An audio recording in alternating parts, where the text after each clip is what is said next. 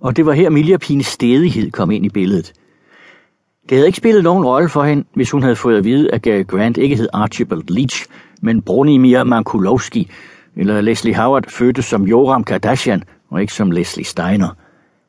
Men her i Helsingfors ville Miljapin vide, hvor folk kom fra, kort og godt.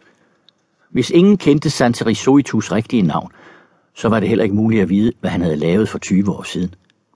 Han måtte stadig have været dreng på det tidspunkt, kun et barn, men tænk, hvis han alligevel havde opholdt sig i en af lejrene.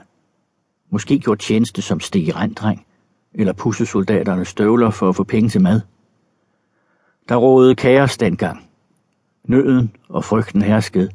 Man gjorde ting, man var tavs om sidenhen. Når manikyren var færdig, og hun havde betalt fru Turmisto, ville hun gå til en kolonialforretning, til en af de eksklusive, Klimchevskis eller Mastius.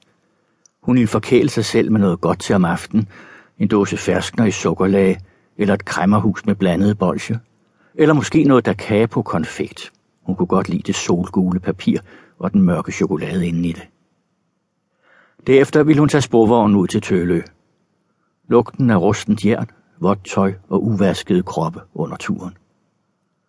Hun ville købe ind i købmandsbutikken på Kaloniusgatan, lave aftensmad, spise og vaske op. Vente til aftenkoncerten begyndte i radioen, skrue lidt ned for lyden, tænde læselampen, sætte sig i den røde lænestol med de lyse armlæn, svøbe plæten om sig og læse. Med chokoladekonfekten eller tallerkenen med halve ferskner inden for rækkevidde. Hun ville drømme sig væk. Til Brentwood og Beverly Hills. Til åbne luksusbiler og swimmingpools og villager med 20 værelser. Til en verden af velpassede haver med palmer og akacier og bougainvilleaer med chauffører i hele lange frakker og frodige nægerstuepiger, som altid var god for en skrab, men trøstende replik.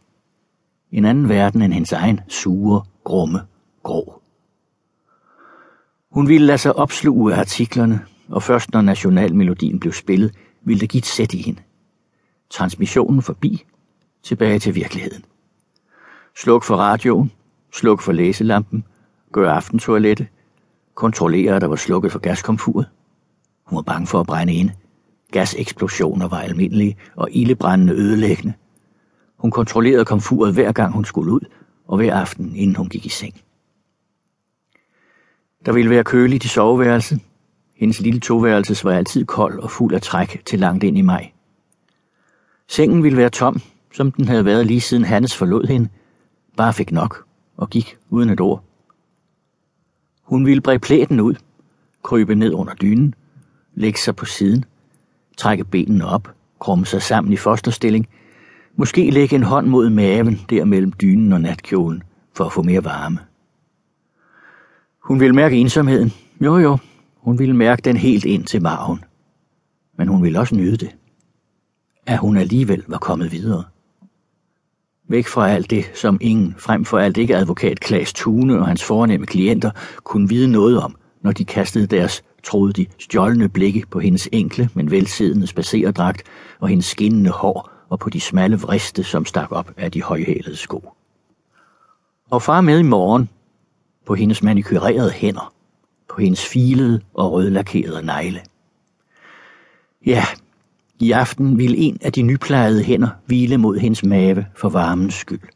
Og Milja pigen ville tige pænt, og Matilda ville falde roligt og hurtigt i søvn og fortsætte med at drømme om noget bedre.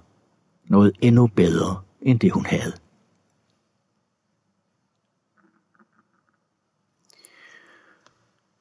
Kapitel 2